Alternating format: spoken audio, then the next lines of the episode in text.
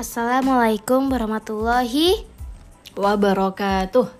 Halo teman-teman semuanya Udah lama ya kita nggak nge-podcast lagi Yes, udah lama ya. Kayaknya udah sebulan lebih ya terakhir uh, kita podcast waktu itu tentang gimana sih nyemangatin persiapan mau sekolah ya, Syah?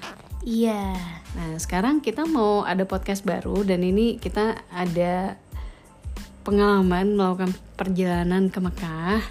Iya Nah, kita melakukan ibadah umroh bareng-bareng sama keluarga. Dan sebenarnya ibadah umroh kita ini rencananya bulan Maret tahun 2020, tapi ketunda.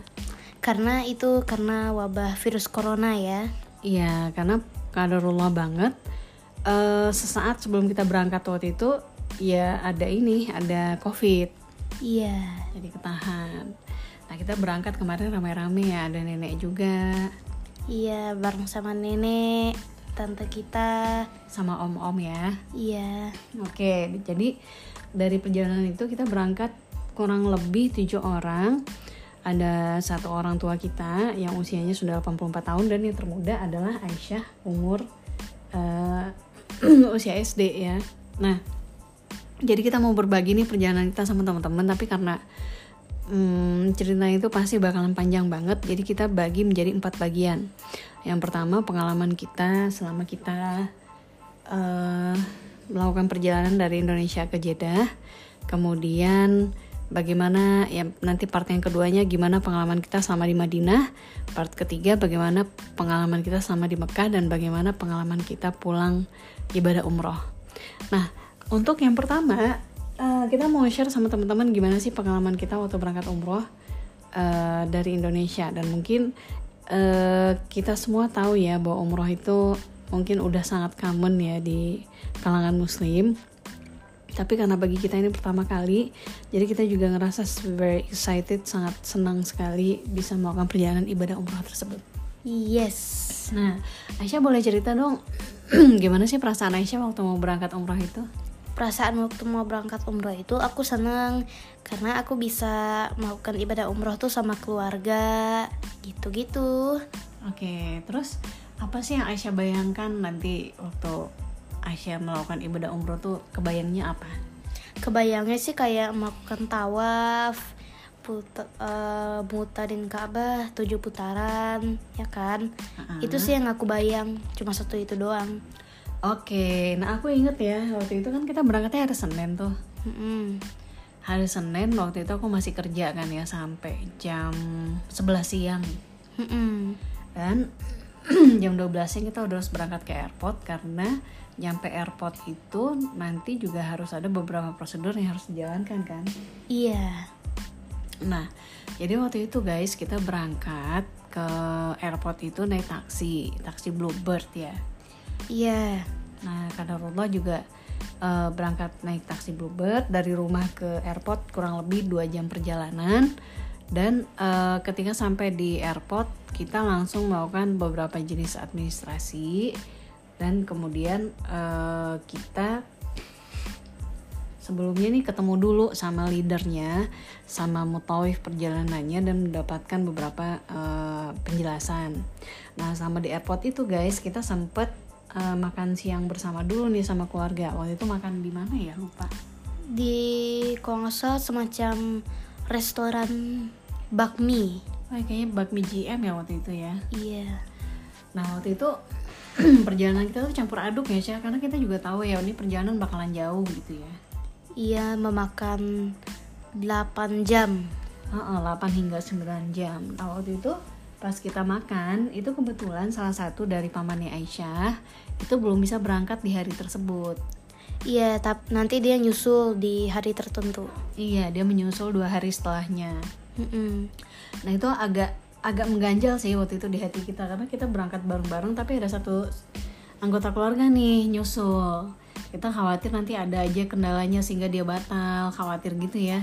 Iya. Tapi ternyata alhamdulillah Allah memudahkan semuanya sehingga kita bisa berangkat uh, sehingga beliau juga bisa berangkat dan ketemu kita di uh, Madinah ya waktu itu ya. Iya, jadi kita uh, ke Madinah dulu baru ke Mekah gitu ya. Mm, betul sekali.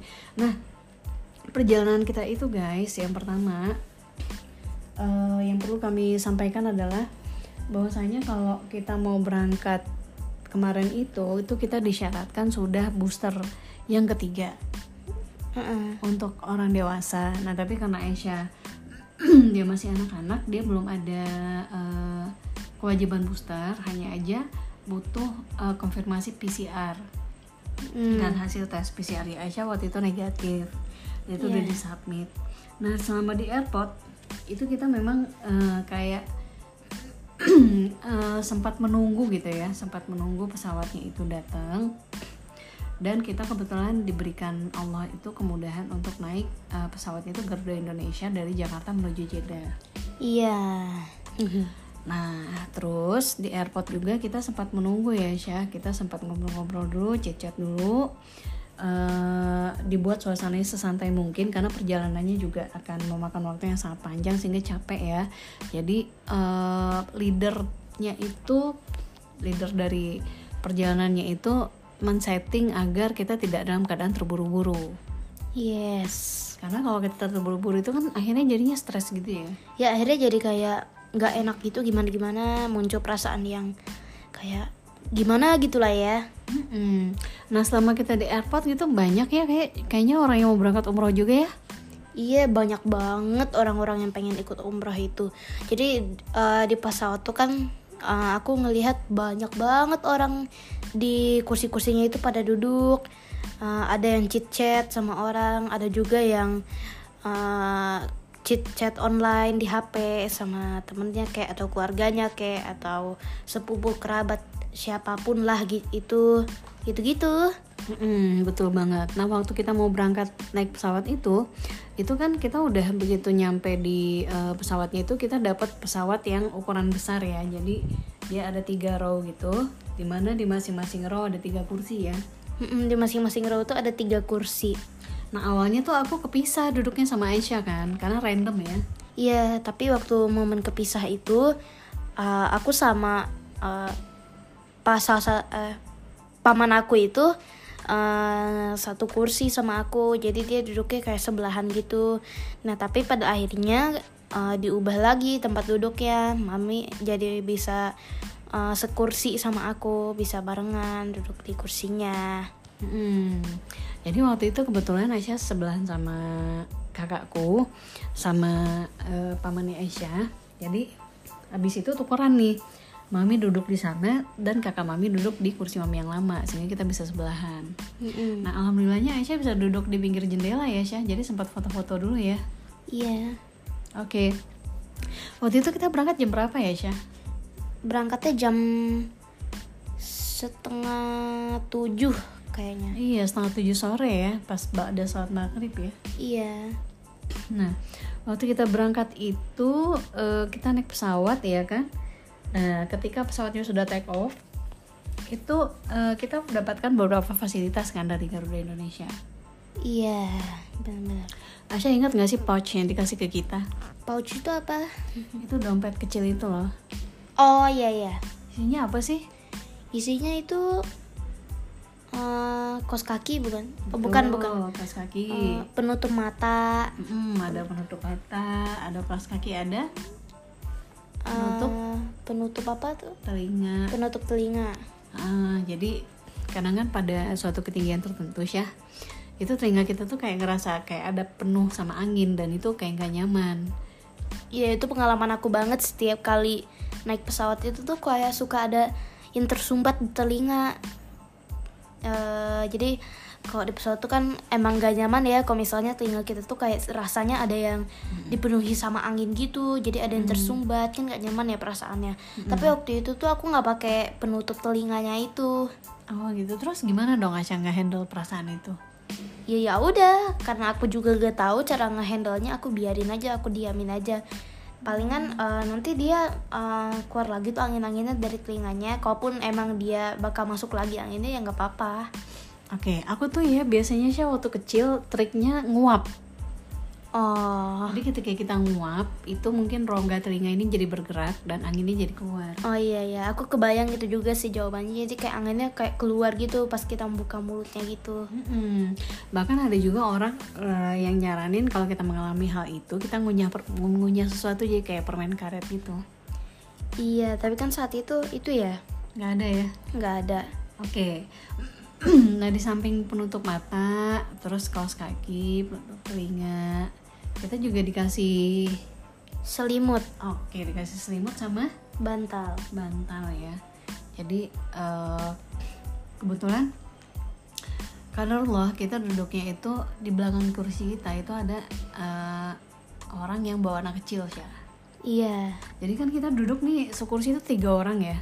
Hmm. ada Aisyah, ada Mami, sama ada ibu-ibu di samping kanan Mami. Aisyah kan samping kiri banget nih. Di samping kiri banget. Nah, jadi ibu yang di sebelah kanan Mami itu, itu dia dia pas begitu landing mau landing di Jeddah, Iya. setelah 8 jam perjalanan dia curhat. Dia bilang, aduh di belakang anak kecil nendang-nendang terus dari tadi saya sampai gak bisa tidur katanya gitu. Oh, Jadi kayak nendang-nendang kursinya gitu Syah. Wajarlah anak kecil. Iya, udah gitu. Kalau aku sih notisnya gini, ibu itu kayaknya nggak pernah apa tuh bersuara terus gitu, nggak pernah ada diemnya. Heeh. Jadi kayak dia ngobrol sama suaminya itu suaranya kenceng banget. Oh, alah. Iya, sehingga dalam 9 jam itu si ibu yang sebelah kanan tadi nggak bisa tidur. Hmm. Soalnya istirahat tuh penting banget sih, karena adanya perbedaan jam antara Jakarta sama Jeddah nanti. Ada kayak jet lag gitu kan. Mm-mm, jadi itu terus juga kita kan mau tawaf tuh mau melakukan tawaf sa'i itu kan perlu energi yang lebih banyak. Jadi oleh karena itu eh, kita harus istirahat dulu di dalam pesawat. Nah saat itu waktu kita udah pada bobo tuh lampunya emang dimatiin sama petugasnya. Tapi waktu itu aku nggak bobo bobo aku malah sibuk kayak ngelihat bintang bintang gitu soalnya banyak banget Emang ada ada itu ya walaupun malam hari tapi masih ada yang bisa dilihat ya Syah. Iya, nggak nggak full awan banget. Ada bintang-bintangnya banyak banget, cantik. cantik. Nah, eh, sebenarnya ada satu sih eh, pesan yang mungkin kita bisa dapatkan ya. Kalau pada saat kita penerbangan itu kita perhatikan banget haknya orang lain. Jadi kalau kita udah tahu orang lain duduk di depan kita, usahakan kursinya itu jangan keganggu. Beda nih Syah, masalah memundur, memundurkan sandaran kursi. Nah, kalau memundurkan sandaran kursi itu adalah hak setiap eh, penumpang. Tapi mundurinya ya kira-kira, jangan terlalu mundur banget juga sehingga mengganggu orang di belakang. Cuma kalau udah duduk di kursi terus kaki kita nendang-nendang kursi yang di depan, itu mengganggu banget dan itu usahakan menghindari hal-hal yang seperti itu apalagi kalau sampai ada juga mami pernah lihat eh, orang bawa anak kecil, anak kecil itu mengganggu orang yang di depannya megang-megang rambutnya, megang hijabnya, itu udah annoying banget sih. Jadi memang perlu banget kita eh, berusaha sebaik mungkin untuk menjaga kenyamanan orang lain gitu. Yes. Karena kalau kita bikin orang lain gak nyaman kan orangnya jadi nggak seneng. Mm-mm, kasihan kan? Iya, dia Coba kan kita kayak gitu kan gak enak. ya nggak enak. Mm-mm. Nah terus selama kita di perjalanan kita diberikan dua kali makan malam. Eh, iya makan malam.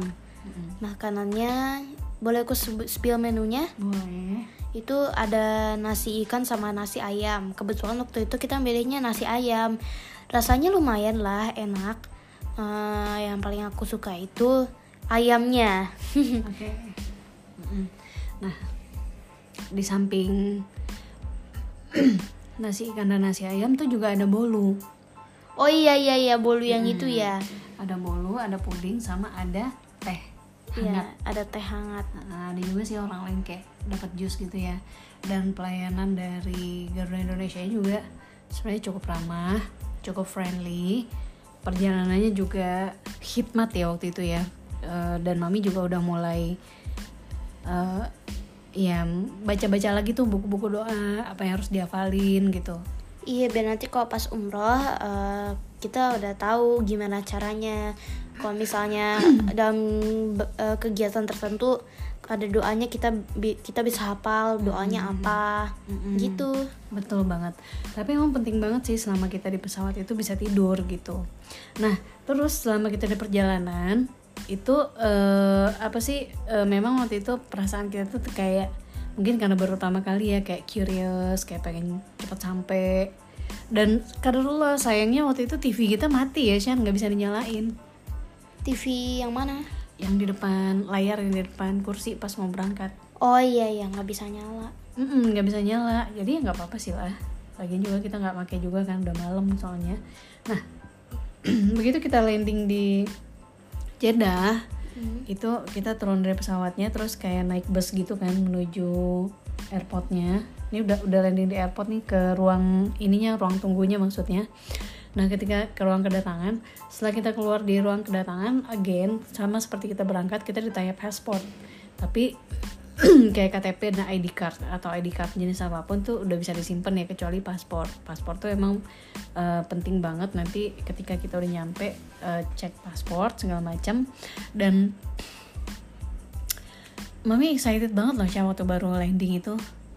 Oh sama. Iya. dari take off aja berangkat tuh kayak hatiku tuh kayak aduh seneng banget ya Allah. Akhirnya eh, ini impian terbesarku pergi ke luar negeri. Iya untuk ibadah umroh ya.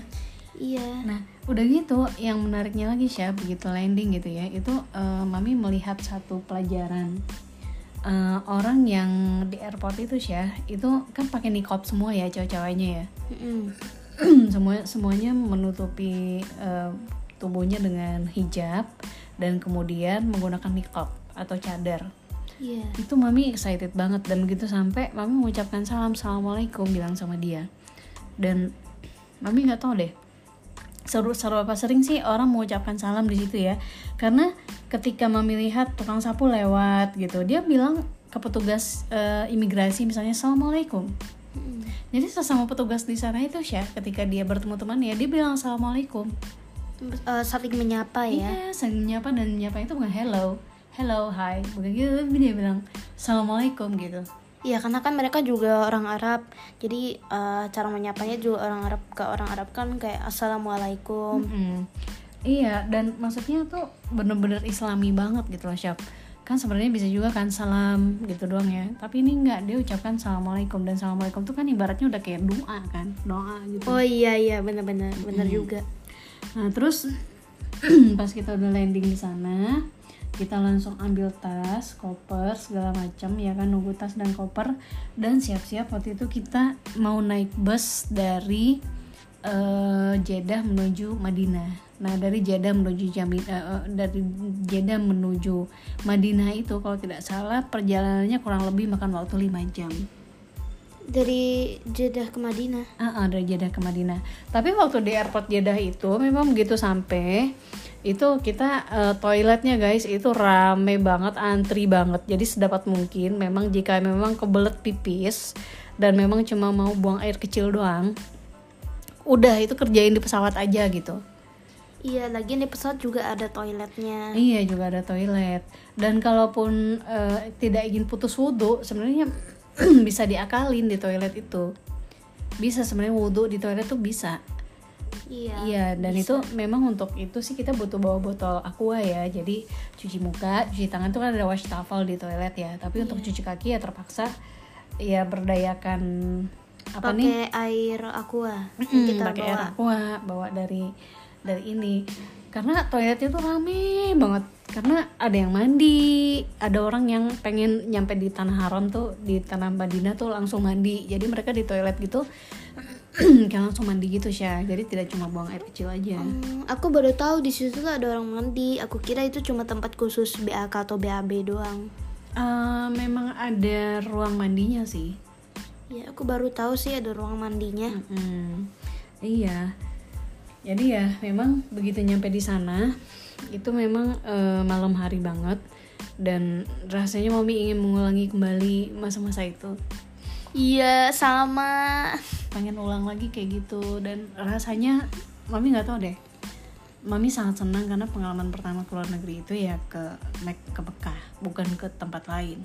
Dan menurut mami juga seandainya orang memiliki kemampuan, ini maksudnya orang muslim ya, memiliki kemampuan untuk jalan-jalan ke luar negeri terlebih dahulu, sebaiknya hal yang pertama dilakukan adalah pergi ke Mekah dulu. Abis itu mau ke Jepang kayak mau ke mana kayak ya terserah. Tapi memang sebaiknya ke Mekah dulu, either itu umroh maupun haji. Jadi itu memang pengalamannya luar biasa banget dan nggak bisa terlupakan masih inget sampai sekarang iya dan itu selama di pesawat ya pikiran aku tuh cuma dua kalau mau makan Mm-mm. al baik uh seven days Iya, jadi Al Baik itu adalah eh, sebuah restoran ayam kayak KFC tapi dia di Arab. Kita pernah di rumah eh, sesekali coba rasanya sih emang enak. Terus Seven Days itu juga roti dari Arab dan itu dia variannya kan beda-beda. Roti dari Arab Seven Days. Hmm, Dan Seven Days ini adanya cuma di Arab doang, nggak ada di Indonesia.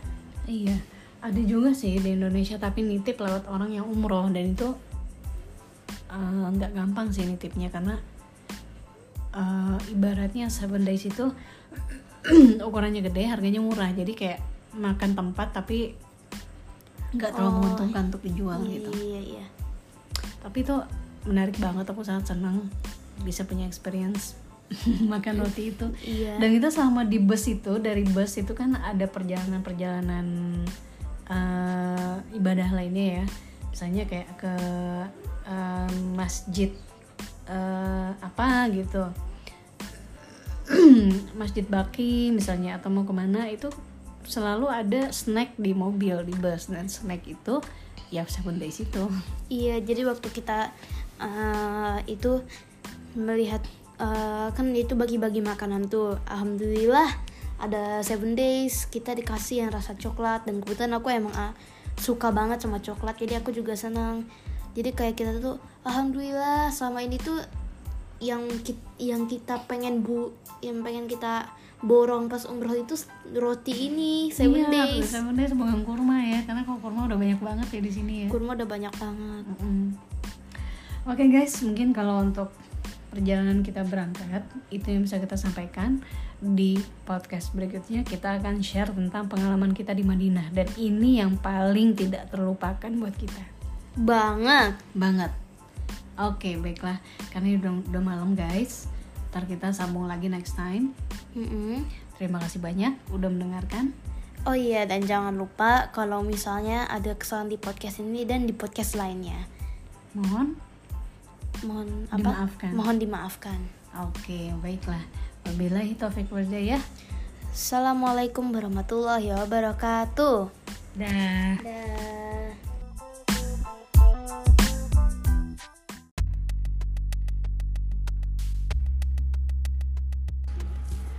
Assalamualaikum warahmatullahi wabarakatuh. Waalaikumsalam warahmatullahi wabarakatuh. Halo teman-teman, apa kabar? Semoga eh, sehat-sehat semua ya. Amin ya rabbal alamin. Eh, kita setelah sekian bulan dari podcast kita yang terakhir yang ngobrolin em, perjalanan dari Jakarta ke Jeddah. Sekarang kita mau ngobrolin teman-teman eh tentang perjalanan yang selanjutnya waktu kita berangkat umroh kemarin. Jadi kan ceritanya kita berangkat dari Jakarta ya, pakai pesawat menuju Jeddah, kemudian dari Jeddah kita menuju Madinah dan kita stay di Madinah beberapa hari, kemudian kita lanjut untuk melaksanakan ibadah umroh di Mekah. Iya. Nah, untuk eh, kita mau sharing nih teman-teman untuk di Madinah, ya kan? Kemarin kita udah udah cerita tentang penerbangannya, seperti apa penerbangannya, berapa lama, bagaimana rasanya di di eh, pesawat, seperti apa suasana di pesawat, di mana suasana itu khidmat ya. Nah, eh, ketika kita landing di Jeddah, ceritanya kita ngambil-ngambil koper nih ya. Ngambil koper dimasukin bus udah gitu kita naik bus dari Jeddah menuju Madinah. Aku udah lupa nih itu berapa jam ya kira-kira? Ingat nggak Aisyah? Perjalanan kita dari Jakarta ke Jeddah. Ah, yang dari Jeddah ke eh, Madinah. Eh, kira-kira seingat aku kalau nggak salah kayak 8 jaman gitu. oh nyampe ya 8 jam ya? Nggak tahu tapi aku lupa tapi kayaknya 8 jam deh. Hmm, nyampe 8 jam ya nah itu kita naik bus ya Syah Mm-mm.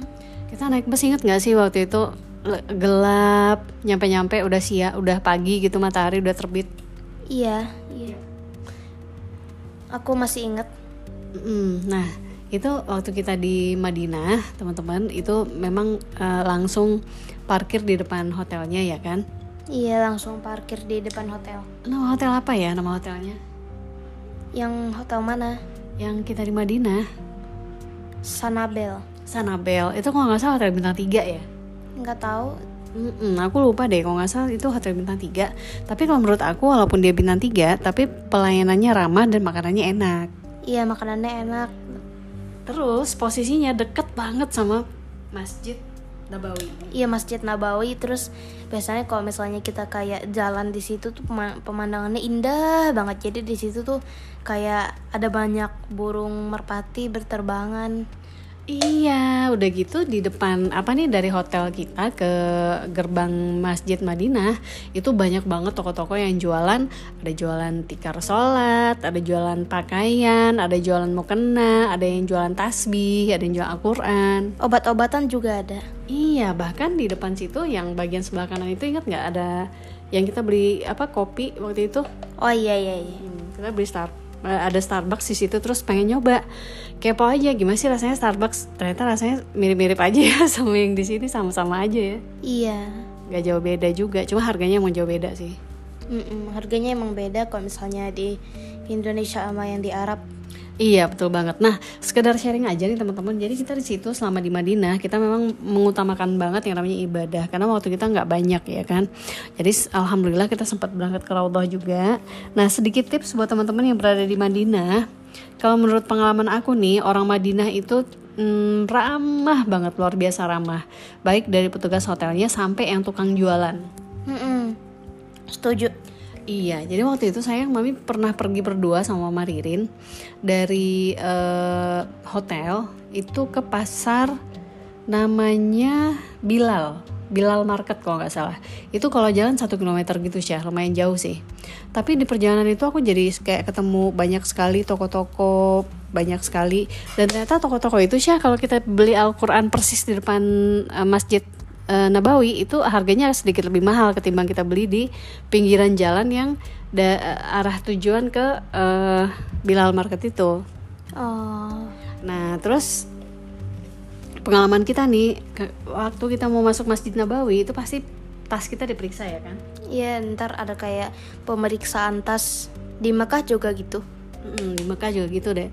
Kalau kita bawa, kalau cuma kalau di Madinah orangnya mungkin cen- kecenderungannya agak sedikit lebih eh, longgar ya kalau bawa makanan ya. Iya. Kayak kita bawa roti itu nggak apa-apa, dia dikasih masuk aja gitu ya. Iya, tapi kalau di Mekah tuh mungkin kayak harus disimpan di tempat lain gitu dulu baru boleh masuk. Nggak, pra- waktu itu kita be- beli apa ya? Waktu itu kita beli ayam goreng gitu. Iya ya beli albaik ya, beli albaik terus kita nggak boleh masuk ke masjid eh haram waktu itu ya. Iya. Ayamnya disuruh ditinggal di luar. Iya sih. Cuma akhirnya kita ya udah cari pintu lain gitu. Karena memang kita nggak bakal makan ayam di dalam masjid juga sih. Jadi terpaksa pindah pintu lain. Akhirnya lolos juga tuh ayamnya. Iya, ayamnya lolos. Nah, teman-teman waktu kita di Madinah itu ya kita eh, pengalaman kami itu kami banyak sekali bertemu dengan orang-orang eh, Muslim dari negara lain dan karullahnya kemarin itu aku eh, maminya ini ketemu eh pergi nih ke masjid gitu ya. Nah pergi ke masjid sholat udah gitu kan waktu itu masih pakai baju jubah gitu ya. Tapi jubah itu eh, posisinya di atas mata kaki walaupun aku pakai kaos kaki nih akhirnya aku tanya tuh sama petugas yang pakai rompi-rompi di situ kan. Mami, Mami nanya apa? nah waktu itu mami nanya gini sayang "Eh, mbak mbak gitu kan pakai bahasa Inggris kan.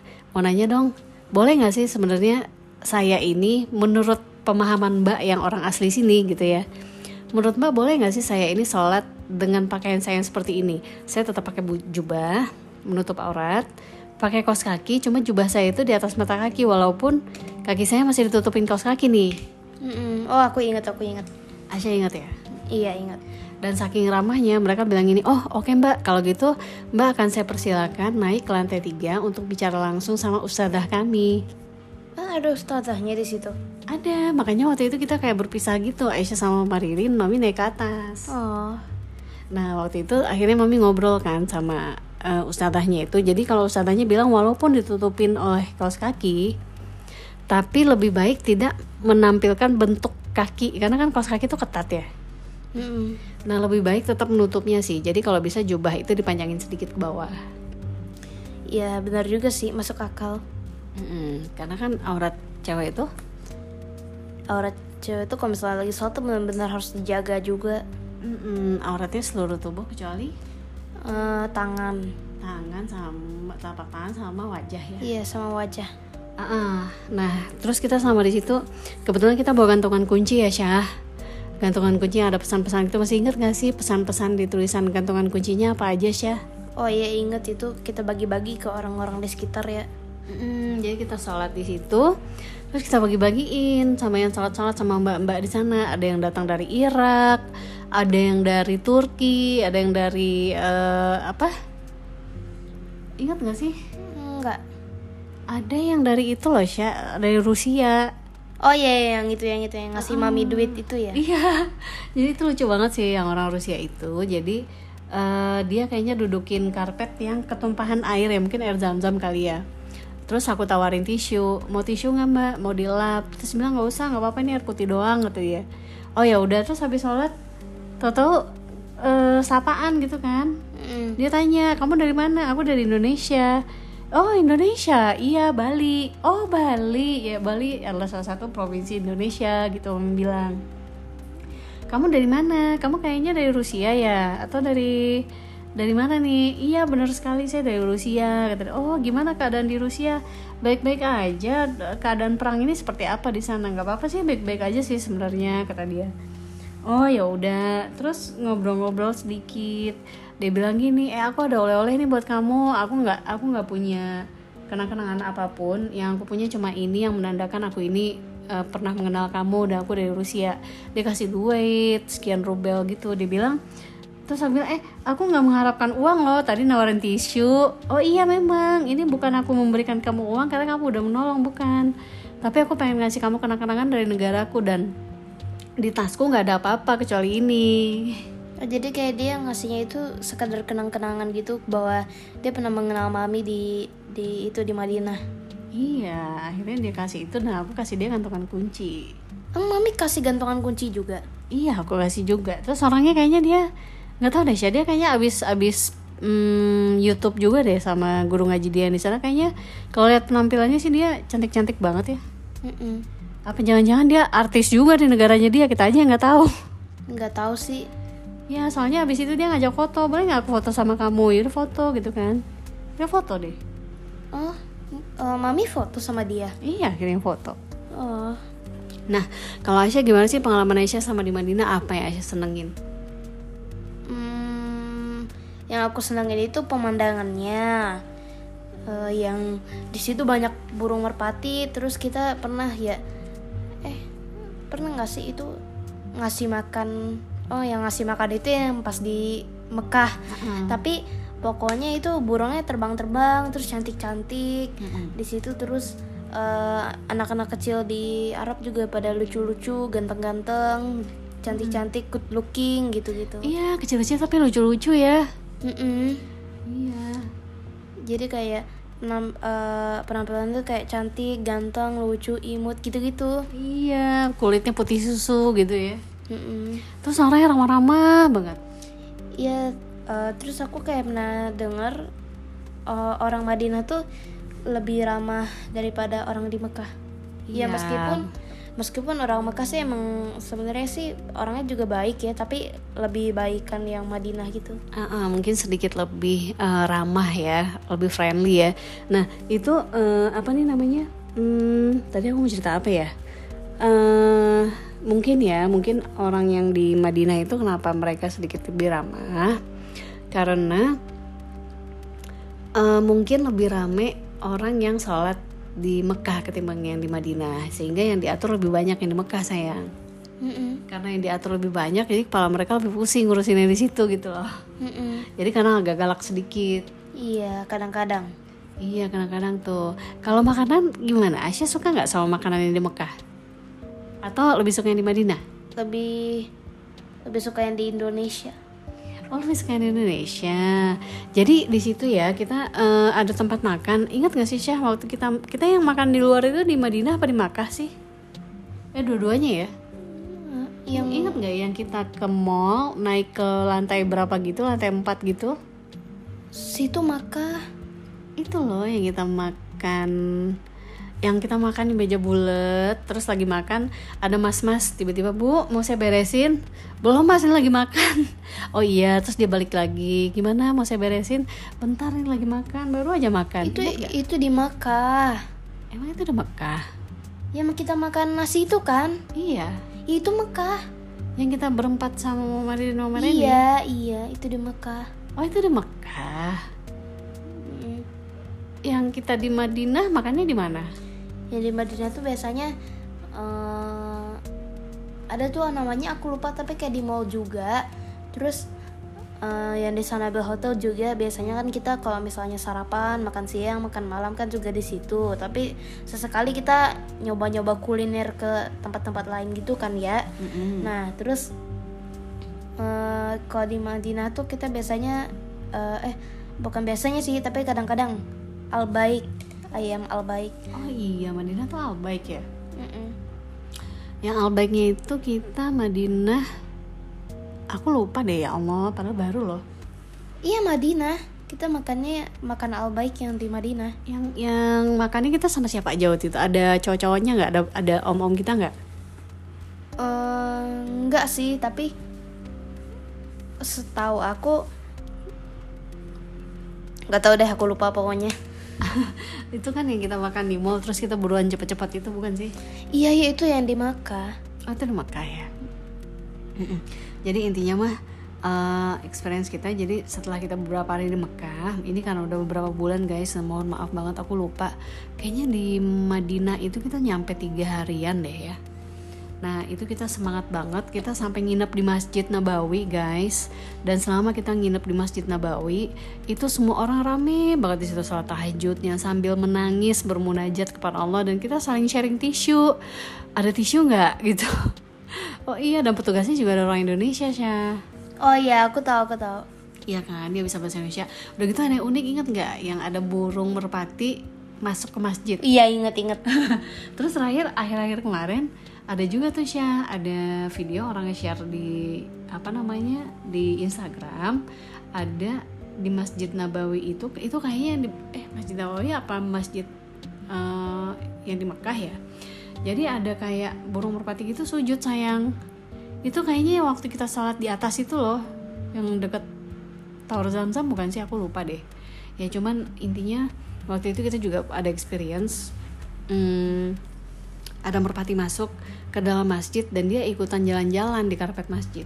Iya jadi kayak dia terbang-terbang terus keliling-keliling dan waktu itu sempat aku videoin terus aku sampai inget uh, hingga sekarang. Karena soalnya itu momennya aku aku aku jarang banget ngelihat burung masuk masjid gitu baik di Indonesia atau di mana gitu. Itu aku jarang ngelihat burung masuk masjid. Jadi itu kayak lucu gitu burungnya masuk ke masjid lucu aja gitu ngelihatnya hmm, benar banget Nah terus uh, setelah kita beberapa hari di Madinah ya kita berangkat ke Mekah ya. Cuman rasanya di Mekah itu guys itu rasanya sedikit lebih beda daripada kita berada di Madinah. Rasanya lebih hikmat karena kita udah bertemu Ka'bah gitu kan.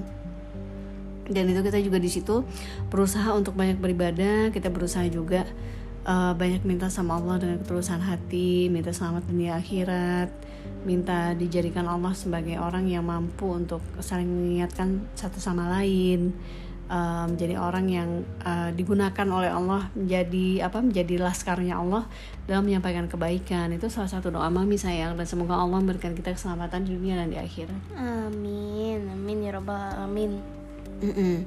Nah kita beruntung banget ya waktu kita di Mekah itu kita hotelnya itu berhadap-hadapan apa dari uh, kaca hotel kita kita bisa langsung ngelihat halamannya Ka'bah inget nggak sih? Oh ya yang itu. Hmm. Kalau nggak salah tuh apa gitu namanya. Tapi sebenarnya hotelnya itu kan udah punya nama baru tapi aku inget nama lamanya yaitu Almasa kalau nggak salah. Oh nama lamanya Almasa. Iya iya. Itu deket termasuk deket banget juga ya kita ya. Mungkin ya memang bukan hotel bintang 5 guys. Tapi eh bintang 5 apa bukan ya? Kayaknya bukan deh. Bintang 4 deh kayaknya itu.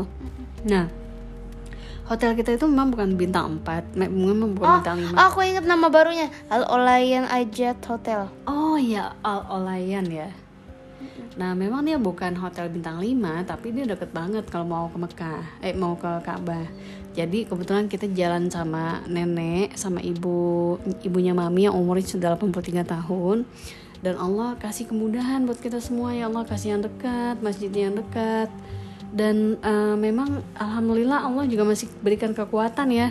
Dan selama Aisyah menjalankan ibadah umroh gimana perasaan Aisyah waktu sa'i yang segitu jauhnya? Aduh, aku gak kuat. dan Aisyah itu guys Aisyah ini dia selalu bergantung eh, tangannya itu melingkar di leher maminya. Jadi aku tuh kayak ibarat kayak memapah orang. Soalnya Aisyah kan badannya udah setinggi mami ya. Jadi udah jalan tuh udah kayak mapah orang gitu loh. Tapi alhamdulillah Allah berikan kemudahan buat Aisyah. Akhirnya selesai juga ibadah umroh. Dan cuman satu aja yang belum kesampaian Apaan? Mami sebenarnya pengen banget mampir ke Masjid Aisyah. Oh iya yang itu yang itu. Iya, tapi belum kesampaian. Mm-mm. Hmm, ya udahlah ya. Nah, jadi kesimpulannya teman-teman pada saat kita berangkat uh, umroh itu yang paling pasti yang harus kita siapkan adalah mungkin kata orang-orang siapkan ini, siapkan itu, siapkan ini, siapkan itu, siapkan semprotan gini segala macam. Itu sangat benar sih sebenarnya ya, siapkan semprotan kalau kita kepanasan. Tapi berhubung ini hanya ibadah umroh ya kalau menurut aku bukan haji ya. Kayaknya sih em, mungkin untuk jika teman-teman mencari apa namanya entah ya ini mungkin karena kami memang kebetulan kemarin itu di di apa di eh, hotel Almasa itu kan yang dengan nama baru apa namanya nama barunya sih Al Olayan Ajat Hotel. Iya, Al Olayan Ajat Hotel itu ya. Itu kami kebetulan di lantai dasar bawahnya itu bersebelahan banget sama apotik. Jadi kita eh tan kalaupun kita tidak bawa perlengkapan yang yang sempurna banget ya, misalnya nggak bawa obat sakit kepala, nggak bawa obat kalau buat cewek kan perlu obat penunda haid ya, atau nggak nggak bawa obat apa itu di situ di apotek itu ada. Kita tinggal bilang aja, kita bisa minta kalau nggak bisa bahasa Inggris ya kita minta tolong sama ini sama eh, tour guide sama apa namanya eh, pemimpin kita tuh atau tour guide-nya untuk em, untuk eh, nemenin kita ke apotik itu sebenarnya di situ di di di, di dekat Ka'bah itu sendiri banyak sekali toko-toko kalau mau cari mukena ada cari baju kaos ada cari eh, balsam ada. Di situ juga ada apa namanya ada swalayan ya kan? Cari fix ada. Banyak sih sebenarnya yang bisa dicari di situ. Ya kalau emang bisa bawa perlengkapan yang lengkap dari Indonesia ya bagus banget sih. Kenapa enggak ya? Cuman kalau misalnya perlengkapannya ternyata tidak keburu untuk mempersiapkan dengan eh, sempurna sebenarnya di situ gampang dicari. Kalau makan itu insya Allah nggak usah khawatir. Di situ makannya enak-enak guys enak-enak. Nasi kapsahnya enak nasi mandinya enak. Pokoknya luar biasa deh sebenarnya gitu ya. Dan di situ kalau kita lagi di masjid ingat nggak sih Syah waktu kita sering dikasih orang buat eh, mencicipi makanan yang mereka bawa? Enggak. itu loh yang kita lagi makan tahu-tahu ada orang ngasih kue bolu Oh yang itu Eh, yang itu yang itu. sholat, Iya iya ah. inget inget. di situ orang-orang juga apa pada saling perhatian gitu saling eh, bawain kurma apalagi Senin Kamis ya banyak banget yang bawain makanan gitu Iya ntar makanannya dibawa tuh dibagi-bagiin ke orang sekitar. iya dari situ orangnya ya ampun masya allah orang itu saling pokoknya terasa deh eh, pas kita berangkat kemarin itu yang namanya ukhuwah Islamia persaudaraan walaupun kita tidak dari negara yang sama itu rasanya saudara sekali. Masya allah alhamdulillah. Itu sih pengalaman kita kemarin dan eh, ibadah di eh, Mekah itu yang perlu dipersiapkan itu memang fisik. Kalau misalnya kita nggak terbiasa jalan lama itu teman-teman kayaknya sebelum berangkat perlu olahraga dulu supaya sanggup jalan. Dan kalau pe- pengalaman mami pribadi nih semangat itu membantu kita untuk memudahkan menjalankan ibadah umroh terutama bagian sa'i. Asal kita semangat sayang. Kalau kita semangat dan kita punya eh, tekad yang kuat satu sama lain saling menguatkan dengan tim kita itu umroh berkali-kali juga insya Allah sanggup gitu. Mudah-mudahan Allah memudahkan teman-teman semua yang belum berangkat umroh supaya bisa berangkat umroh juga ya. Dan kita sendiri juga kalau berdoa tentu Allah pengennya Allah manggil lagi gitu kita ke sana ya entah itu buat umroh lagi atau buat haji ya. Iya. Oke, Aisyah udah ngantuk ya. Mm-mm. Iya nih sekarang udah jam 22 lewat 18 guys. Eh itu aja sih dari kita sekarang ya. Ya, ntar eh, selanjutnya kita kalau misalnya ada waktu, kita bakal bahas tentang pengalaman kita selama di Mekah. Terus kalau udah ngebahas tentang itu, baru kita bahas waktu kita pulang. Oke, baiklah. Jadi kita nanti eh, diperpanjang eh, kita tambah satu episode lagi tentang pengalaman di Mekah, oke? Iya, insya Allah. Oke, baiklah. Demikianlah teman-teman. Makasih banyak udah dengerin kita. Wassalamualaikum warahmatullahi wabarakatuh. Waalaikumsalam warahmatullahi wabarakatuh. Billahi taufiq. Assalamualaikum warahmatullahi wabarakatuh.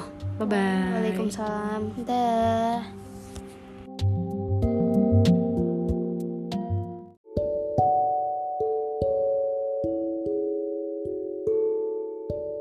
Bismillahirrahmanirrahim. Assalamualaikum warahmatullahi Wabarakatuh.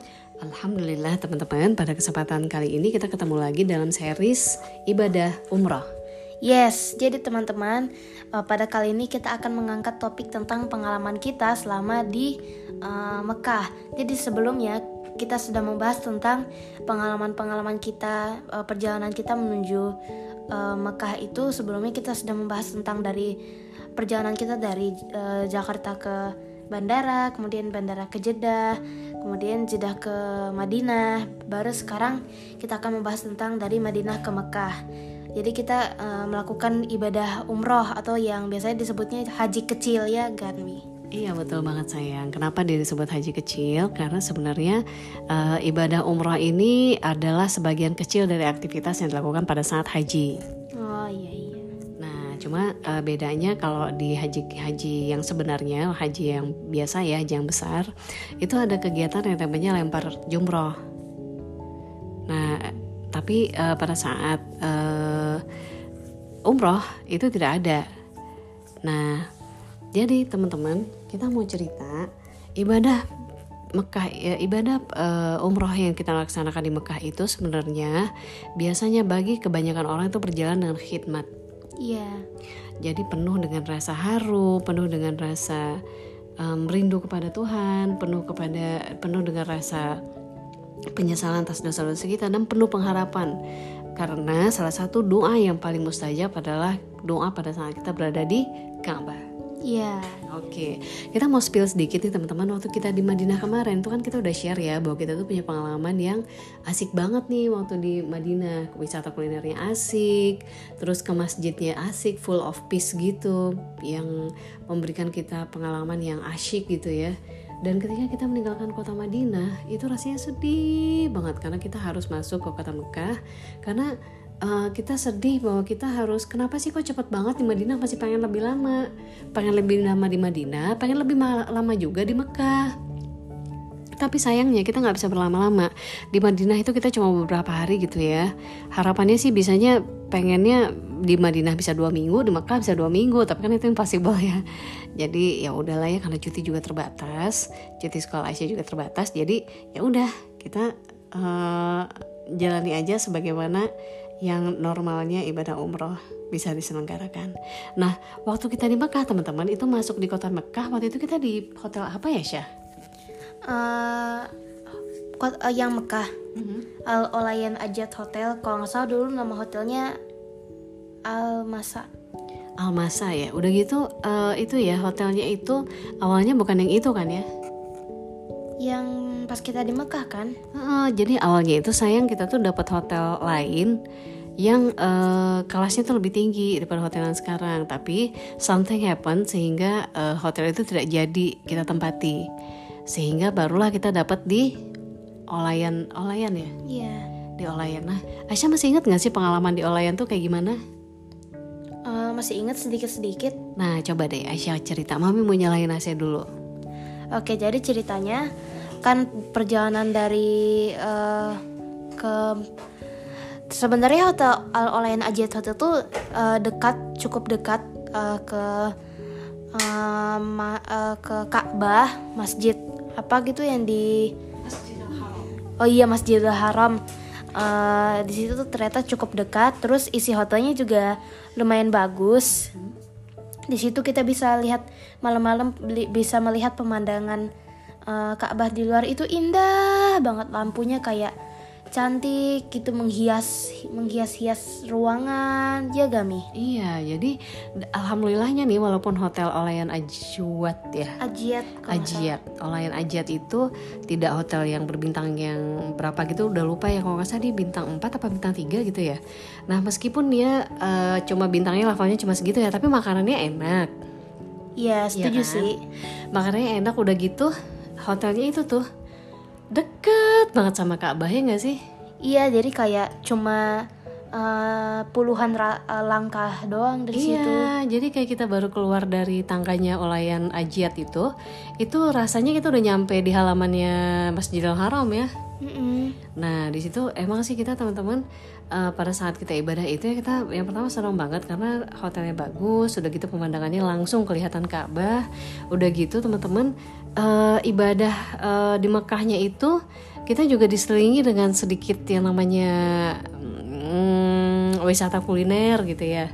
Jadi kita makan kayak di gedung di sebelahnya eh Makkah, eh di, di sebelahnya Ka'bah yaitu di gedung Tower Zam-Zam deh kalau nggak salah. Oh iya iya iya. Nah, di situ tuh kalau nggak salah ya, dia juga ada, ada hotel juga kan, Cah? Eh, aku gak tahu jelas sih itu hotel atau apartemen, aku udah lupa. Tapi kayaknya kalau nggak salah itu ya sama aja kayak tempat buat menginap. Mm-mm. Dan itu kalau nggak salah dia termasuk hotel yang lumayan mewah juga sih.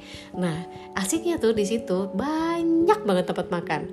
Dan tempat makan itu kayak di mall gitu kan yang kayak mewah gitu, bukan kayak di ITC ya. Tapi beneran literally kayak di mall yang yang yang ini yang em, keren gitu. Di situ banyak ada yang namanya kalau nggak salah ada McD juga kan apa Burger King gitu ya.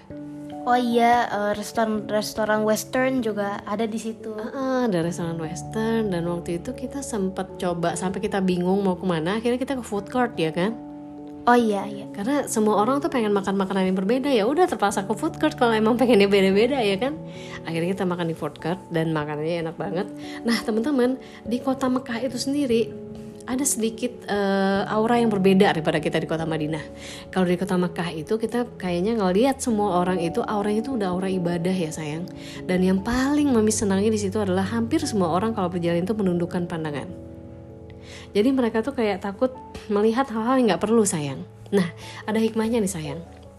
Jadi mata, telinga, dan mulut kita ini itu adalah panca indera kan ya. Panca indera kita ini sayang bisa membawa maksiat tapi juga bisa membawa kita masuk surga. Nah, jadi misalnya orang yang melakukan kriminal itu dimulai dari mata atau telinga dulu sayang. Contoh, ada orang yang nggak tahan misalkan mendengar orang lain misalnya punya harta yang lebih banyak sedangkan dia tidak. Maka dia bisa jadi menjadi orang yang eh, mencari nafkah dengan cara yang nggak baik misalnya dengan cara korupsi dengan cara mencuri dan lain-lain. Tapi jika orangnya memanfaatkan itu sebagai motivasi telinganya itu sebagai motivasi maka dia akan mengupayakannya dengan usaha keras yang halal sifatnya. Gitu juga dengan mata. Mata ini sayang bisa mengakibatkan kita juga jatuh ke dalam dosa. Misalnya eh, melihat eh, sesuatu yang tidak perlu. Misalnya nih eh, contoh laki-laki dengan perempuan di dalam Islam itu tidak boleh saling bertatapan sayang kan? Jadi ketika melihat wajah lawan jenis kita, kita cuma boleh melihatnya sekilas dan tidak untuk eh, dikagumi wajahnya. Kita harus menundukkan pandangan dari hal-hal yang seperti itu. Nah, kalau orang-orang di Makkah itu menundukkan pandangan itu semata-mata mereka lakukan adalah karena mereka tidak mau em, dosa-dosa mereka bertambah atau pahala yang udah mereka lakukan itu jadi ter- teriris dan terkikis gara-gara adanya dosa. Jadi kan kayak kayak eh, pahala tuh jadi berkurang gara-gara dosa yang dilakukan dan mereka nggak mau sayang. Nah itu sih yang mami keren banget di situ yang mami salut banget. Terus yang kedua hampir semua wanitanya ber bernikop Oh iya iya. Iya kan kayak pakai cadar. Walaupun mereka udah pakai cadar aja nih, matanya cantik-cantik ya kan masya Allah Allah tuh menurunkan eh, keindahan di wajahnya orang Arab kali ya. Jadi matanya tuh cantik-cantik meskipun mereka pakai niqab sayang. Iya ya, bener juga ya. Iya, matanya aja, penampilannya aja tuh bisa menggambarkan mereka itu orang yang solihah. Orang yang solihah, orang yang baik, iya bener-bener bisa menggambarkan. Setuju sih. Heeh. Nah udah gitu eh, ini ya mereka baik-baik ya Aisyah ya. Iya, di situ orangnya juga pada ramah-ramah. Ah, ah, ramah-ramah. Nah tapi pernah nih teman-teman kita punya pengalaman yang agak kurang asik aja sih. Eh, ada beberapa petugas itu yang agak eh, keras banget pada saat menegur jamaah. Tapi ya udahlah ya, barangkali dia juga udah pusing dan capek. Karena gini, orang yang masuk eh, Masjid Nabawi tidak seberdesakan orang yang masuk Masjidil Haram di Mekah. Karena apa? Karena puncaknya ibadah itu kan sebenarnya di Masjidil Haram kan. Mungkin orang di Madinah itu sebentar aja, paling sehari dua hari, terus mereka lanjut ke Mekah dan agak sedikit lebih lama di Mekah. Tapi kalau kita kan tidak kan. Kemarin kan kita berada di Madinah itu sekitar empat hari kan. Jadi kita tuh kayak udah puas banget lah di Madinah. Udah gitu kita berada di Madinah juga udah sempat sampai cari-cari baju segala kan. Nah, udah gitu teman-teman pas kita ibadah di Mek- beribadah di Mekah itu kita eh, mengerjakan rukun-rukun yang ada di ibadah umroh. Jadi kita sempat melakukan tawaf ibadah umroh sebanyak dua kali. Oh, Ingat nggak Aisyah? iya inget. Nah, yang pertama adalah ibadah umroh buat diri kita sendiri. Yang kedua ibadah umroh untuk membadalkan kakek yang sudah meninggal dunia ini. Nah, jadi pada saat ibadah umroh itu ada pengalaman nih dari Aisyah. Gimana sih rasanya tawaf Syah? Tawaf. Hmm. Eh, iya sih, aku masih mengingat pengalaman aku eh, melakukan tawaf di Mekah. Itu sebenarnya rasanya campur aduk eh, antara capek sama sebenarnya sih biasa aja juga lah ya. Tapi kayak kedua rasa itu tuh kayak menyampur gitu. Terus kadang kaki aku eh, juga kadang-kadang doang sih pegel gitu, tiba-tiba pegel-pegel sendiri terus tiba-tiba tiba-tiba tuh hilang pegelnya. Tapi eh, terus eh, berapa saat kemudian tiba-tiba pegel lagi Eh, tapi pernah juga kayak pegel terus-terusan gitu kayak nggak ada jeda-jedanya gitu tapi aku gak apa-apa sih aku eh, berusaha tetap bertahan saat itu Hmm. Aisyah kebayang nggak sih bagaimana rasanya? Eh, apakah Aisyah waktu ibadah itu Aisyah banyak mengingat Allah sama mengingat Rasulullah nggak? ya lumayan alhamdulillah Nah, seperti apa pengalaman Aisyah? Apakah rasanya sholat di sana lebih beda rasanya dengan sholat di ya kayak di rumah di Jakarta? iya lebih beda menurut aku Ceritain dong kayak gimana karena gini Syah, kalau Mami kan orang dewasa nih. Tapi Aisyah kan waktu umroh itu kan usia Aisyah baru berapa sih? 11 tahun ya. iya Nah, gimana sih yang dialami sama anak 11 tahun pada saat umroh sayang? yang bagian sholatnya Semuanya ibadahnya. iya ternyata kalau pengalaman aku umroh tuh rasanya yang kalau pas sholat berjamaah itu beda jauh. Serius? Iya kayak rasanya sensasinya kayak rada beda gitu. Soalnya kan aku sebelum kita umroh itu kan emang gak pernah eh, berpengalaman untuk pergi ke luar negeri ya. Tapi pas di Arab itu rasanya kayak beda banget gitu. Apalagi kita tuh kayak didukung suasana di mana kita tuh banyak banget jamaah lainnya yang juga sholat jamaah ya sama-sama kita ya sayang. iya Iya dan kita juga ngelihat orang lain dari berbagai negara. Dan kita percaya nggak teman-teman? Kita tuh ya di Mekah itu ya pertama ketemu sama orang di masjid di Masjidil Haram lantai berapa. Terus berapa hari kemudian ketemu lagi sama dia terus malah pelukan gitu ya. Heeh. ingat nggak? Siapa sih nama cewek itu yang ketemu terakhir di depan Ka'bah banget? Eh, enggak gila ketemu lagi nih gokil. Terus yang kita ituin kita bilang eh kita ketemu lagi ya hello I could never believe that we met again. Terus kita berpelukan ingat nggak? Yang kulitnya hitam. Eh, nggak inget sih. Nggak inget ya. Jadi eh, kita ketemu sama mereka di lantai berapa gitu di Masjidil Haram. Udah gitu eh, pada saat itu kita bilang sama mereka semoga kita ketemu lagi ya di lain waktu. Terus Mama Ririn bilang gini kayaknya bakalan ketemu deh. Eh ternyata benar nggak lama kemudian ketemu. Di bawah tapi udah beberapa hari kemudian. Terus akhirnya kita foto sama mereka. Mungkin mungkin kalau lihat fotonya saya inget deh. Terus kita sampai yang tukeran gantungan kunci. Ingat nggak? Kita ngasih gantungan kunci buat dia terus ibunya tuh jadi seneng banget. Oh iya iya. Aku inget yang ingat ya? eh, kita pernah kasih gantungan kunci. Iya. Nah teman-teman pada saat tawaf itu itu rasanya khidmat sekali. Itu rasanya kita benar-benar disaksikan banget oleh Allah dan rasanya Allah itu sangat dekat. Begitu juga dengan pada saat ibadah sa'i, sa'i itu berat sekali teman-teman. Emang sih e, kalau buat orang yang rajin olahraga mungkin berbeda ya ceritanya, tapi kalau buat orang yang jarang olahraga itu kayaknya dia akan merasakan cukup kelelahan dan up and down banget karena jalannya juga ada yang mendaki, walaupun karena ada mendaki akhirnya ada menurun juga ya, cuman e, karena kita harus konsisten membacakan doa gitu ya pada saat kita uh, um, sa'i itu jadi capek situasinya. Apalagi kalau kita baru lain baru nyampe di kota Mekah kita umroh di malam itu juga itu bakalan agak capek rasanya. Nah waktu itu pengalamannya Aisyah tuh sampai bergelayutan tuh di punggung mami. Tangan Aisyah tuh sampai uh, mami rangkul banget dan Aisyah bersandar ke badan mami udah kayak yang capek banget ya udah udah kayak dipapah gitu jalannya. Iya ingat-ingat tapi Aisyah hebat loh Aisyah nggak nangis Asya nggak Asya masih mau menjalani masih ikut membaca doa. Mami seneng banget Mami bangga banget sama Aisyah. Masya Allah Aisyah di usia 11 tahun udah berpengalaman untuk umroh sayang. Ya walaupun sebenarnya aku kaki aku pegel banget waktu itu rasanya tapi aku berusaha semaksimal mungkin untuk tetap bertahan terus tetap menjalankan ibadah sa'i. Iya, masya Allah. Nah, ada salah satu yang paling unik dan paling menggetarkan hati yaitu pada saat di Masjidil Haram itu kan kita puasa tuh sayang mm itu pada saat jam berbuka banyak aja yang bagi-bagiin makanan Oh iya iya. Padahal aneh loh. Ingat nggak waktu kita mau masuk Masjidil Haram terus kita ditolak gara-gara kita bawa bungkusan ayam goreng? Oh iya itu aku inget banget. Iya, padahal kita udah bilang kan, ini ayam gorengnya nggak dimakan di masjid. Tapi ini ayam gorengnya tadi kelebihan karena buru-buru mau sholat, jadi kudu dibawa. Eh nggak dibolehin, inget nggak? Iya inget inget banget. Nah tapi gimana ceritanya orang lain bisa bawa makanan ke dalam terus bagi-bagiin kita? Iya itu aku juga mikir mikirnya kayak gitu. Iya hebat banget kan. Mereka kayak ngasih makanan yang bagi kita tuh aneh banget. Ini makanan apa ya? Kita nggak pernah tahu makanannya apa. Terus kita dikasih dan kita mencoba. Dan rasanya juga pertama-tama kita bingung ya ini makanan apa ya. Tapi akhirnya kita berusaha menikmati ya. Dan iya. sampai kita pernah makan makanan yang kita mungkin saling bertanya-tanya satu sama lain ya dengan bahasa Indonesia. Dan kayaknya di dekat situ ada orang Arabik juga yang tahu. Seolah-olah dia tahu kita itu lagi mempertanyakan ini tuh apa dan how to eat this. Terus dia bilang oh ini tuh cara makannya seperti ini. Dicelup dulu ke butter baru dimakan.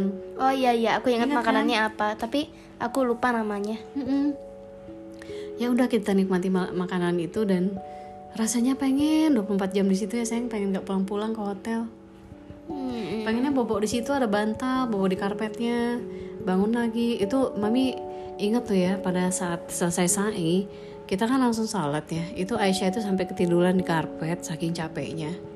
Hmm, susah banguninnya dan pada saat membangunkan Aisyah kemudian kita sholat berjamaah itu Aisyah tuh sampai kayak limbung gitu kayak mau jatuh gitu sholatnya saking ngantuknya dan saking capek. Iya. Masya Allah sayang semoga dengan kaki Aisyah yang sakit dengan pengorbanan Aisyah untuk beribadah umroh semoga Allah melimpahkan kasih sayangnya buat Aisyah.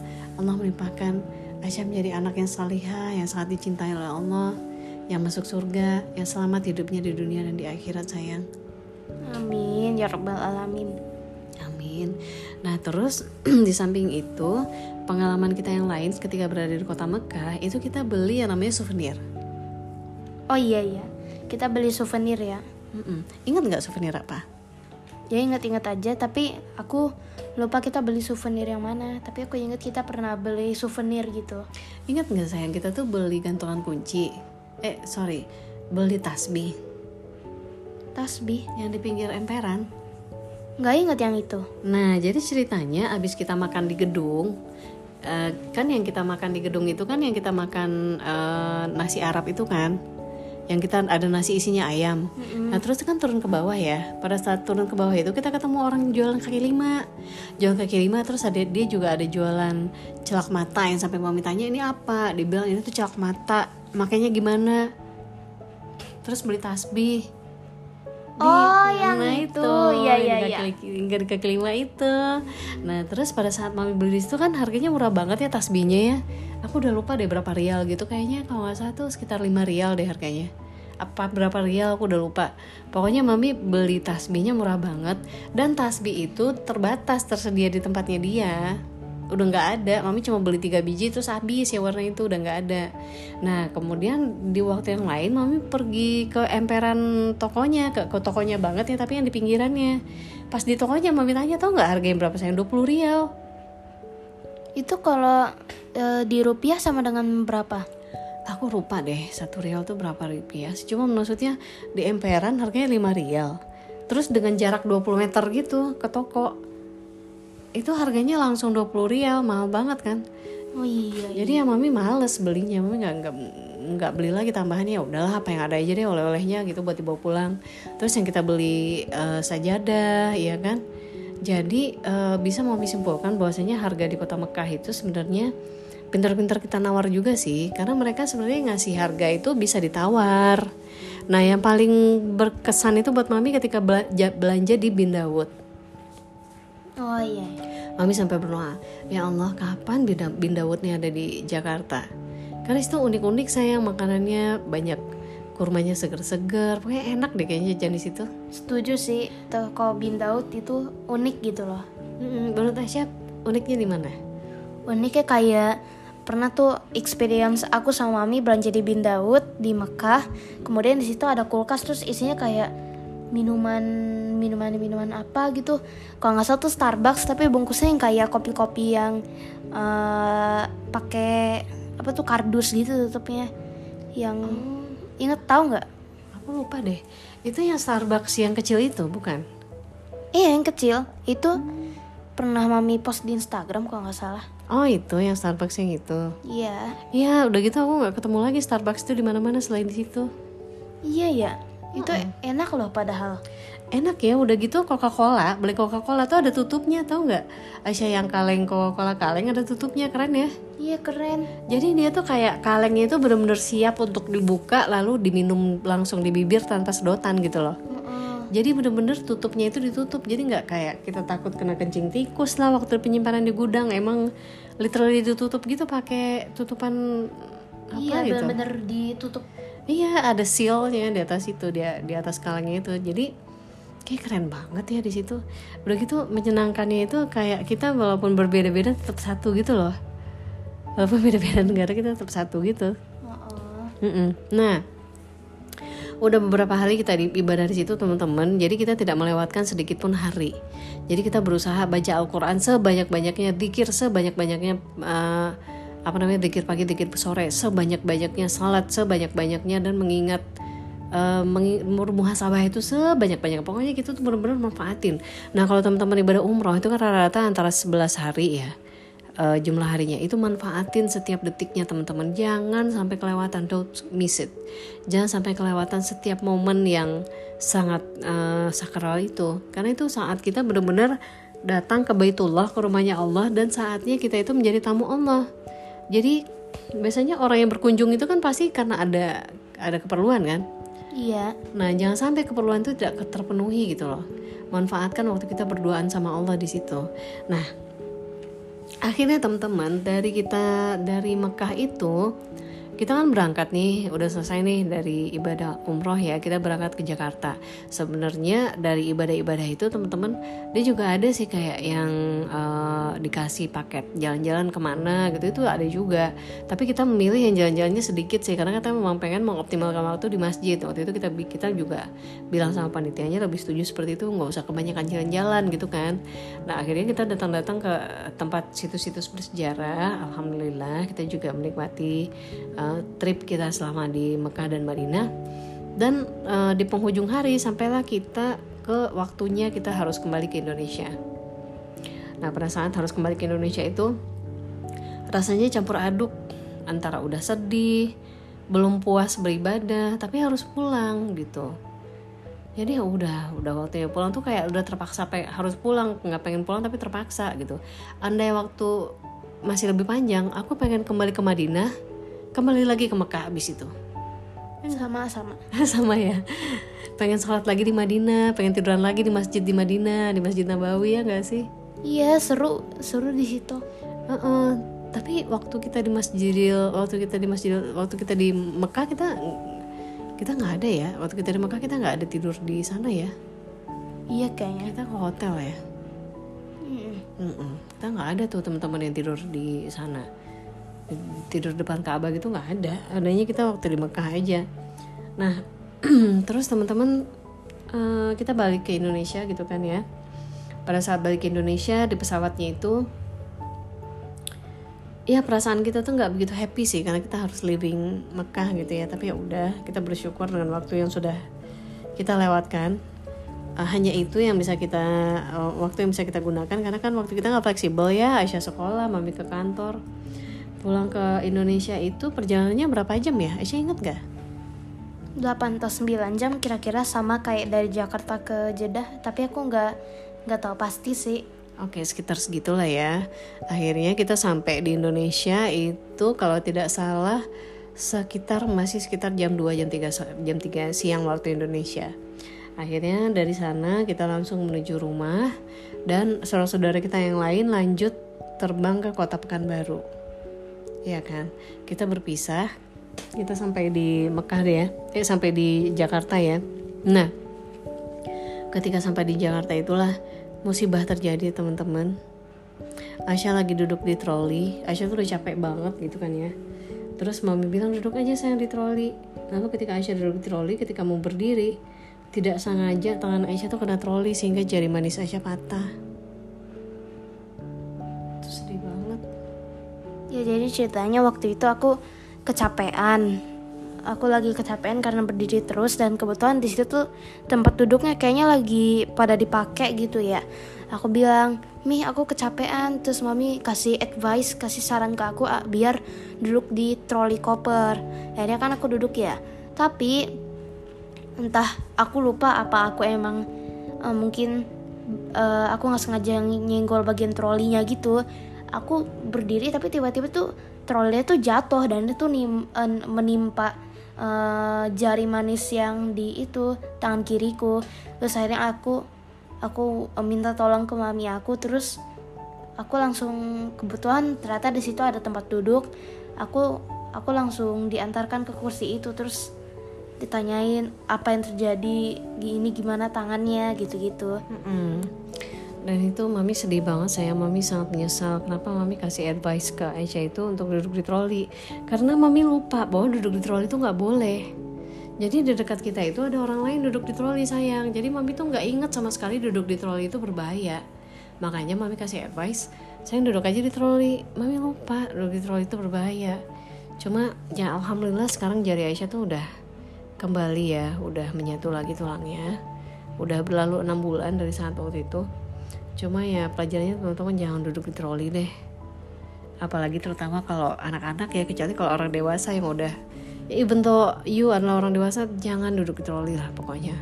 Di troli itu ya memang tempatnya tempat-tempat barang aja. Gitu. ya pokoknya kesimpulannya hati-hati hati-hati aja Mm-mm. Itu sih teman-teman yang bisa kita share tentang ibadah di Mekah. Teman-teman nanti akan di ketika teman-teman di Mekah, di Madinah gitu ya, mungkin terutama di Mekah itu ya, teman-teman akan makin sering melihat yang namanya mayat yang sudah dibungkus kain kafan itu dibawa pakai kendaraan petugasnya eh, petugasnya Masjidil Haram di Mekah.